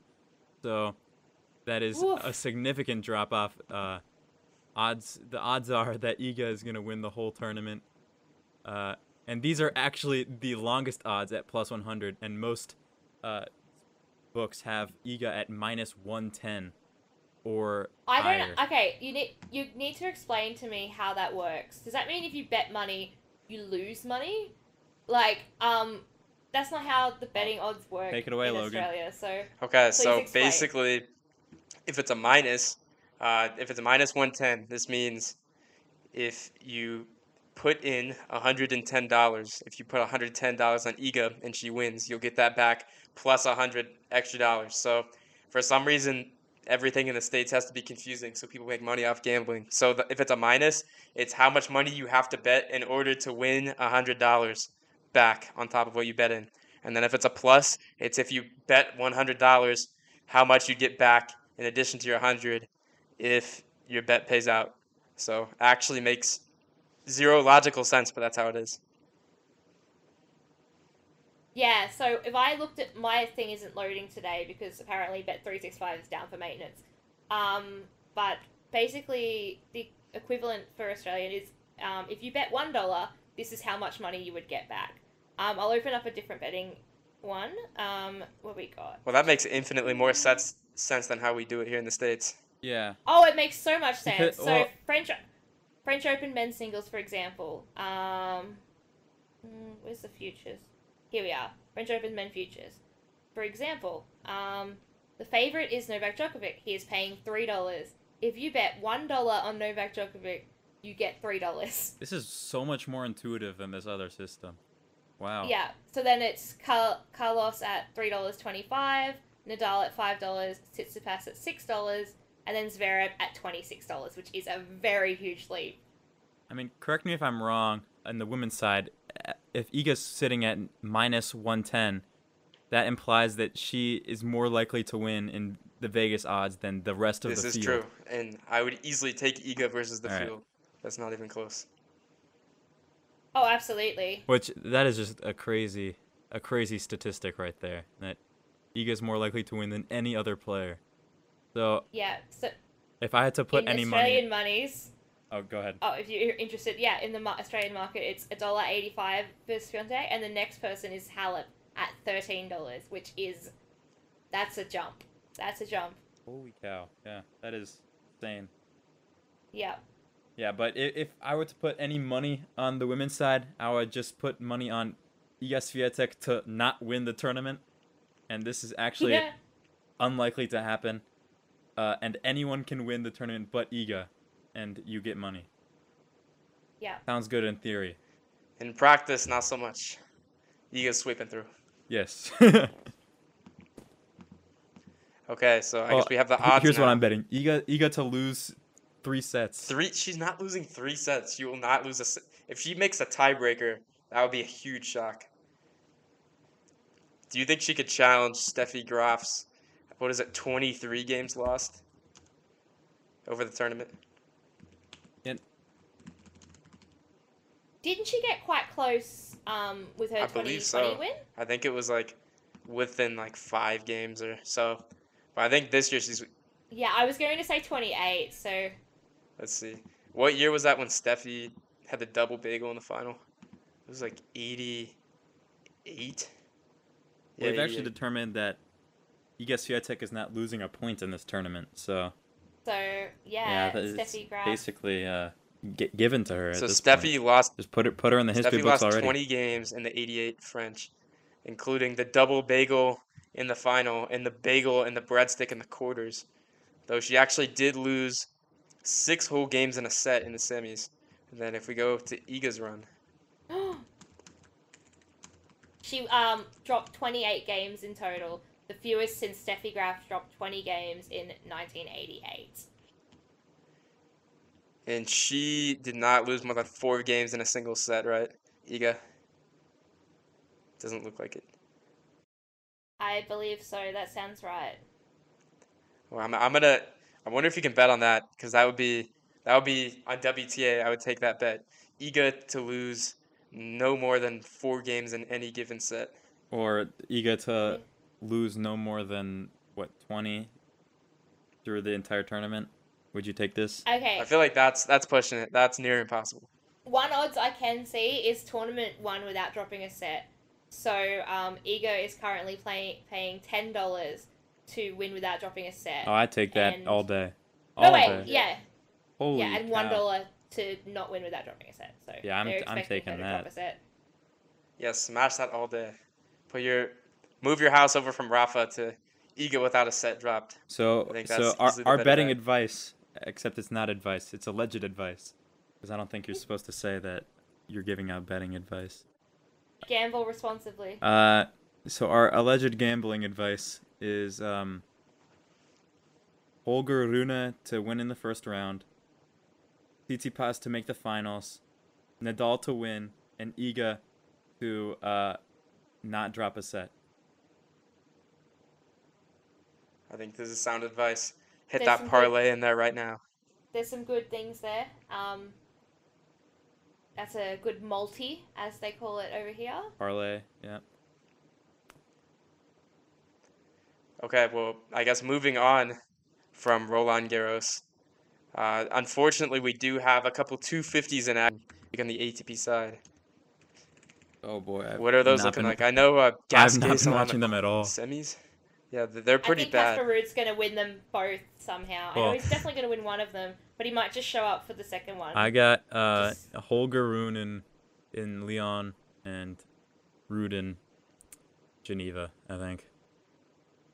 Ruud is playing Opelka today or tomorrow in your time. I don't know. Well, it actually it, it is today for us because it recently switched days. Oh, how's the twentieth going for you? Oh, it's excellent. Th- th- This past hour has been, oh, splendid. So yeah, man, I don't know. What do you think Ruud is? Is like a. I feel like Ruud is one of the more overranked players on the tour, uh, given his 250 vulture status. Yeah, I feel like he's realistically more. What's what does Elo have him at?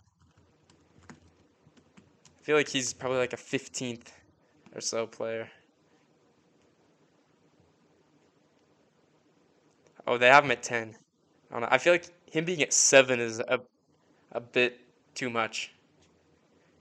But And then he again, did just make his first Masters 1000 final. well, yeah, that was, that was nice though. So, di- oh yeah, different it wasn't points. Casper Ruud. It was his. It was his brother Casper Nice. And then Yeah. Iga is basically lapping the entire rest of the field in terms of elo. The only one anywhere near is Ash Barty, who's retired. So yeah, if, if Barty was in this tournament, do you think she would pose a threat to Iga in any way? Because Barty, I feel like was kind of cut above everyone else when she was playing. I think it would be an excellent final, and that I'm really sad that we're not getting that rivalry. Well, Ash Barty actually hates playing tennis, so. Or Oh, another fa- uh, favorite of yours. then. I love people that hate tennis, so. Yeah, the Ash Barty was easily my favorite women's player. Just her slice was so just reminiscent of Roger, my favorite, and her game was just kind of more predicated on, you know, more like skillful maneuvers instead of like the Pliskova serve bot or kind of the baseline bashing. Just a really cool all court game.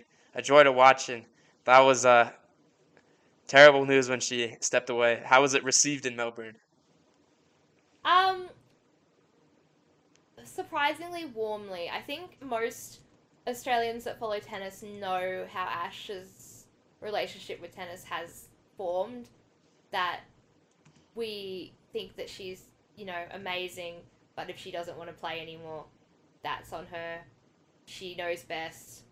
Um, and yeah, oh, a lot of people are really pissed off now that it means that the best like Australian tennis player is Kyrgios because everyone hates Kyrgios. That's interesting because I love Kyrgios.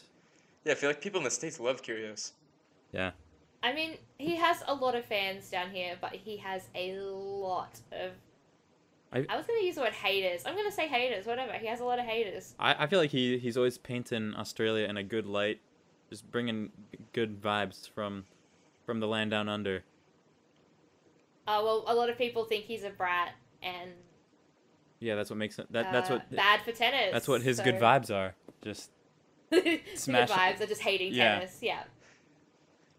Yeah, easily my favorite uh, Kyrgios moment was when he threw the water bottle at the ump's chair, and the label stuck on the chair, and he said it slipped out of his hand. I feel like that was a It know, slipped out of my peak hand, of bro. Yeah. right there.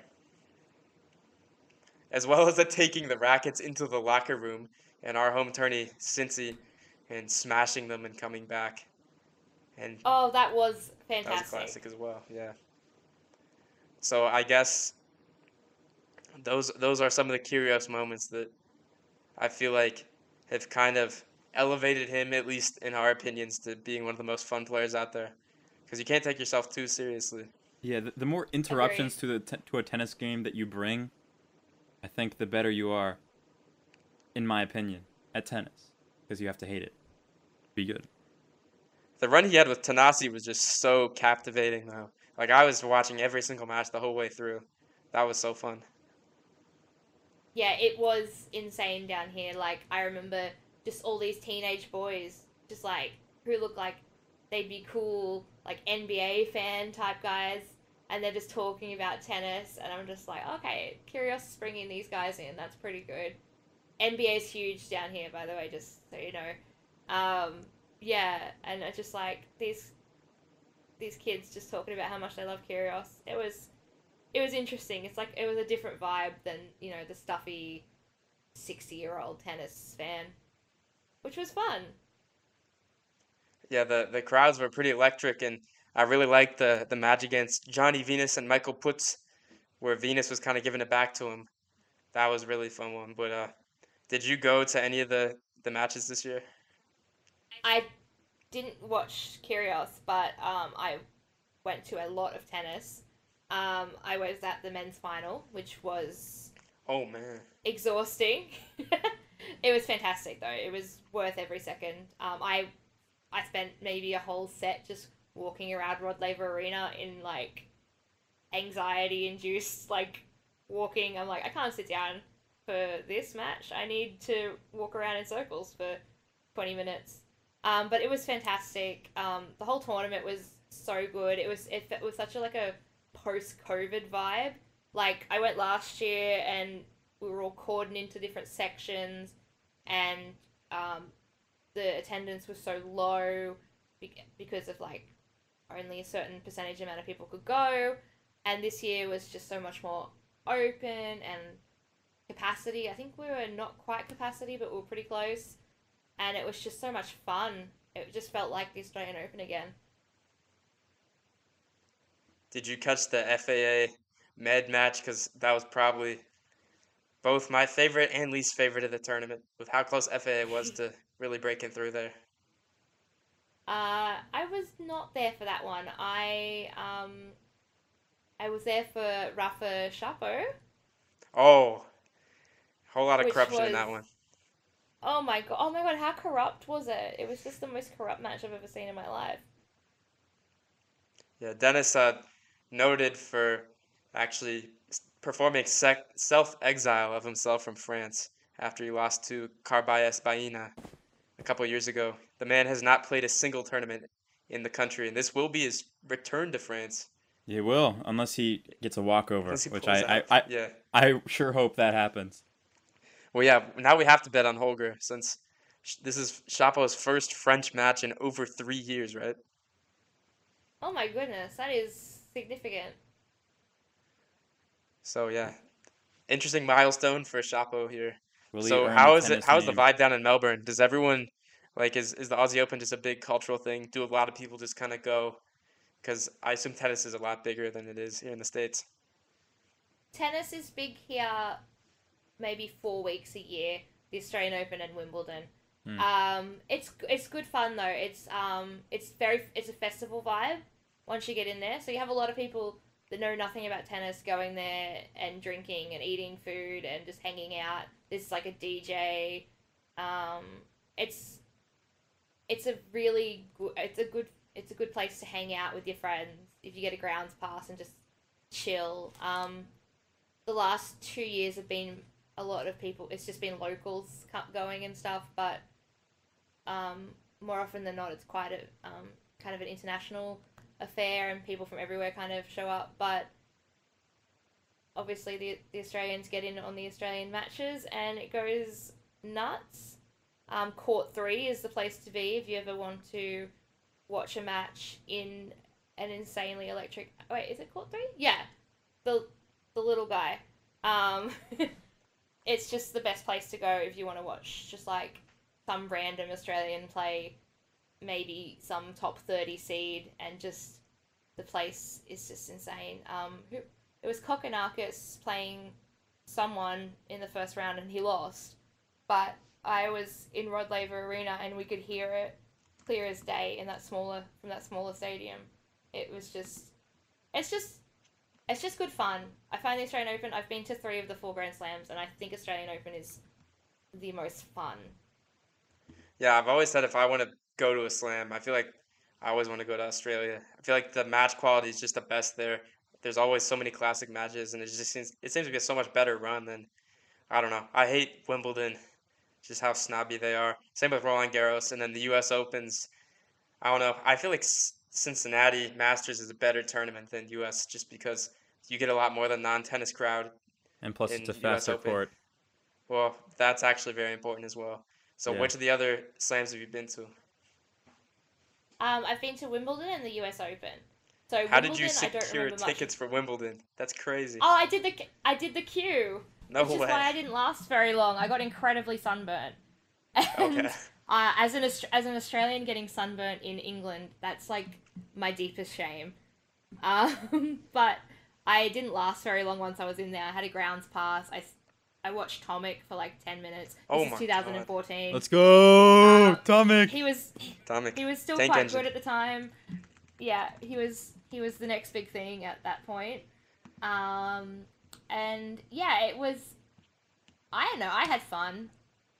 Uh, I didn't last long, but um, U.S. Open. I went for the 2019 men's final, which worked out quite nicely for me as a Rafa fan. Um, I bought tickets like you know months and months in advance, hoping to get anyone. I didn't really care who I saw, but it was Rafa, and he won, and it was fantastic. And they gave me a free hat.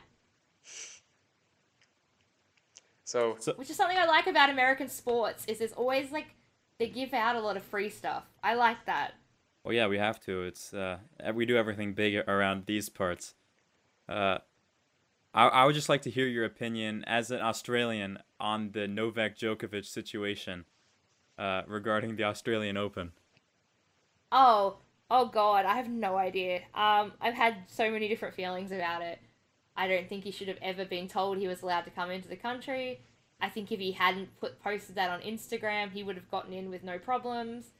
Um, I think our government are, um, uh, how should I say this non-politically?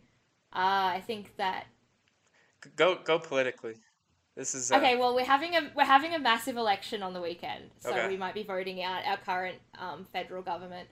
So uh, they're they they're bad. I'll just yeah. I'll I won't say anything too inflammatory, but um, go go all they out. made an. I want to learn made more. An exam- they made an example out of him. Um, it was for political points, but also he was in the wrong. Everyone was stupid. Everyone came out of it looking worse.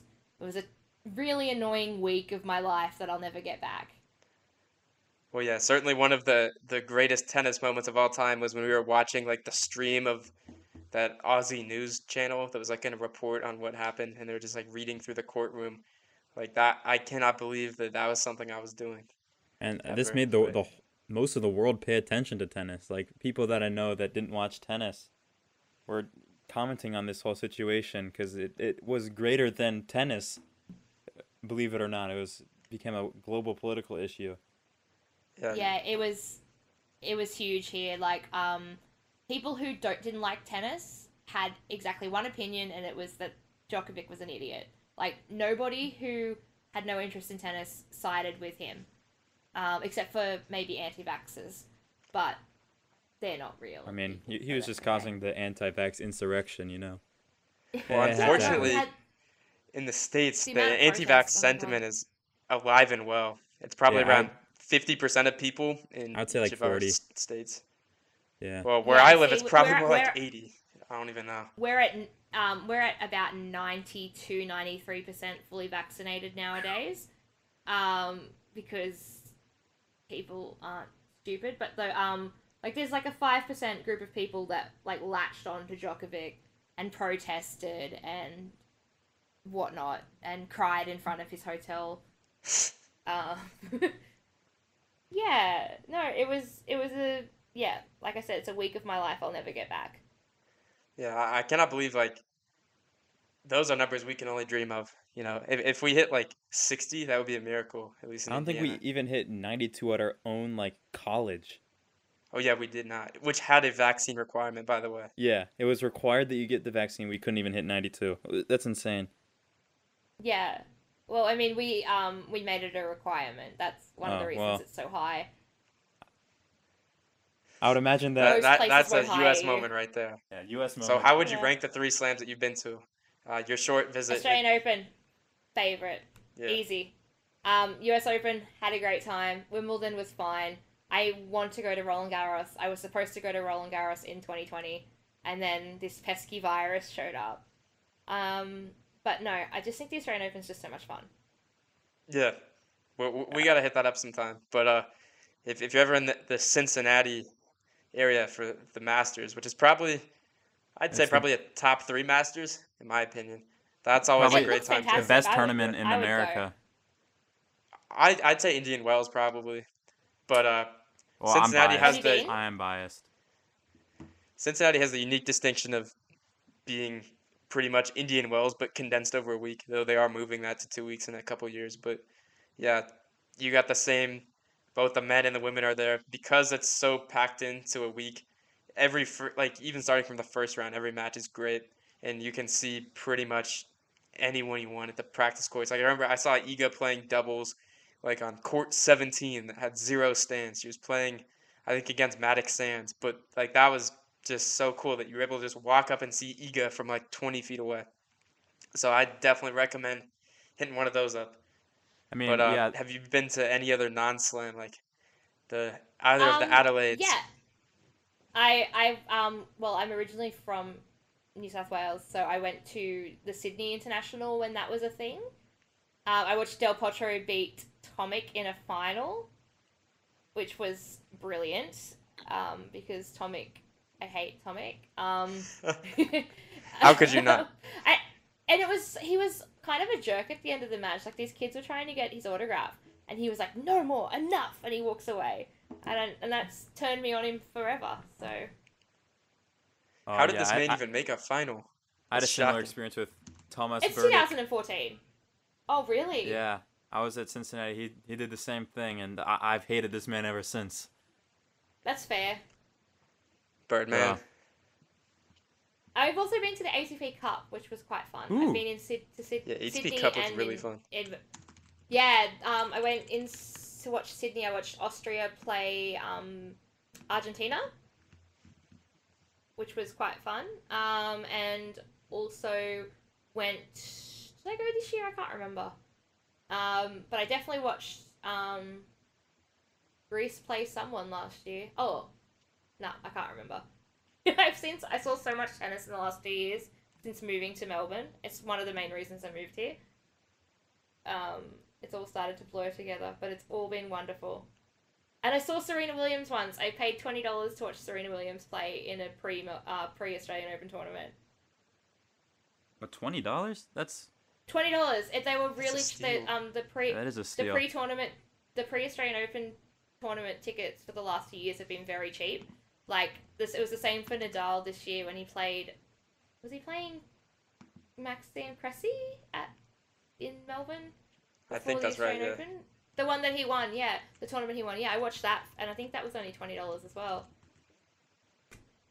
Dang. which is insane. I know yeah, it's insane. that's that's how much like a it- grounds pass, like one fifth of the grounds pass on day one at Cincy. Oh, I mean, it's the same for the Australian Open. Like you couldn't get a grounds pass for twenty dollars.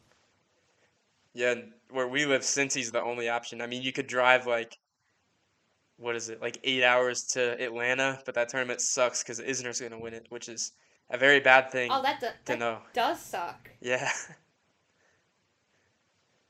Well, my I dad cannot has believe gone to the won a U.S. Open. so many so- times. Well, But I feel like the U.S. Open would be worse than Cincinnati just because of the crowd. I mean, he was doing scoring there, so you know, you know how it goes. Oh yeah, Not much You gotta share some about Heiko's new role Oh in yeah, the Cincinnati uh, tournament.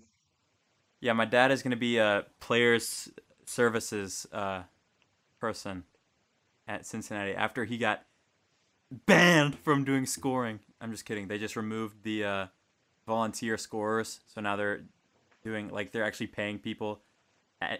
ATP and WTA are paying people to do scoring instead of just relying on tournament volunteers. Um, yeah, so he was able to weasel his way into becoming a player services person. This is actually not a desired position according to the the tournament organizers because um, players like to yell at you demanding that they get practice courts and other things. Oof. Which players are the worst? well this is actually this is going to be his first year doing it. He was scoring for cincinnati every other year before this so yeah Let's looking see. forward Who would to I it say? The worst. My prediction. Hmm. Kyrgios. Curious. No. Kyrgios. Kyrgios will not do this. Kyrgios only is rude to the the chair umpire Kyrgios does not want Kyrgios to is practice quite anyways. nice to fans and Yeah. people. I've noticed. Kyrgios only Uh, hates Yeah. the the referees. And also Casper Ruud, but well That's- yeah that makes that's something sense different.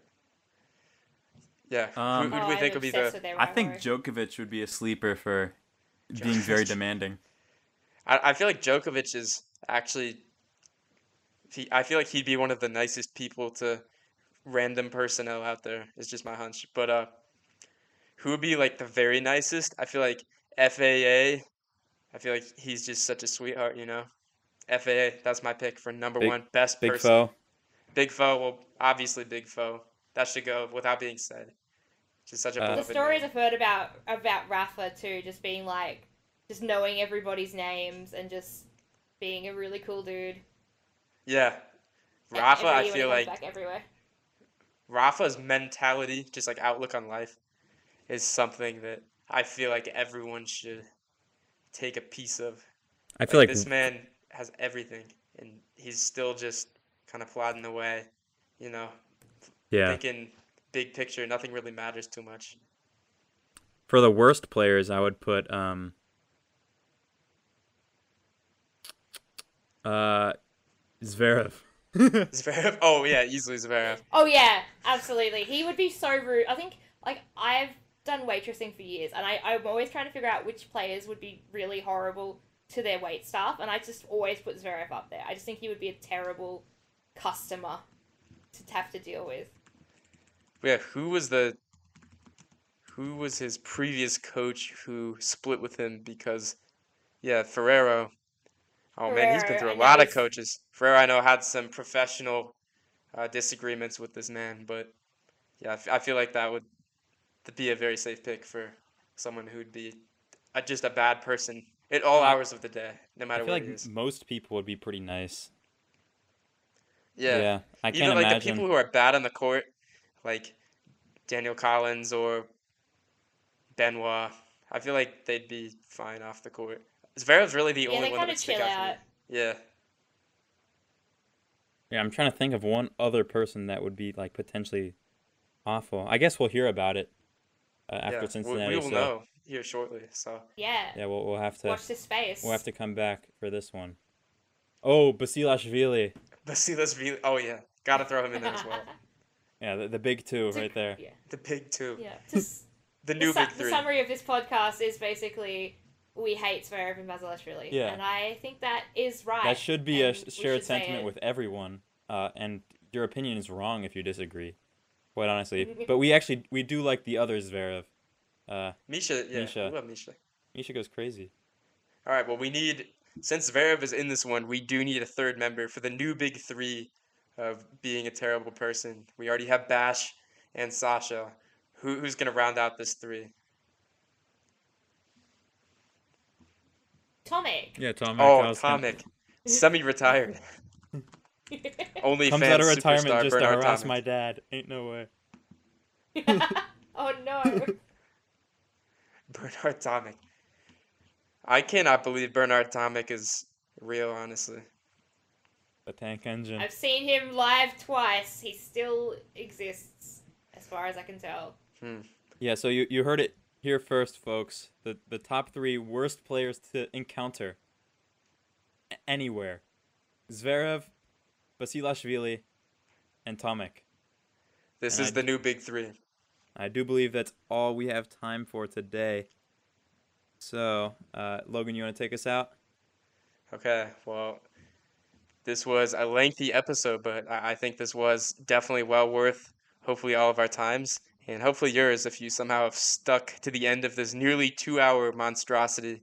So I'll take this away from Friday Therapy Podcast with Logan and Jan, and also Jess from r slash tennis. We'll sign off. Peace. Goodbye.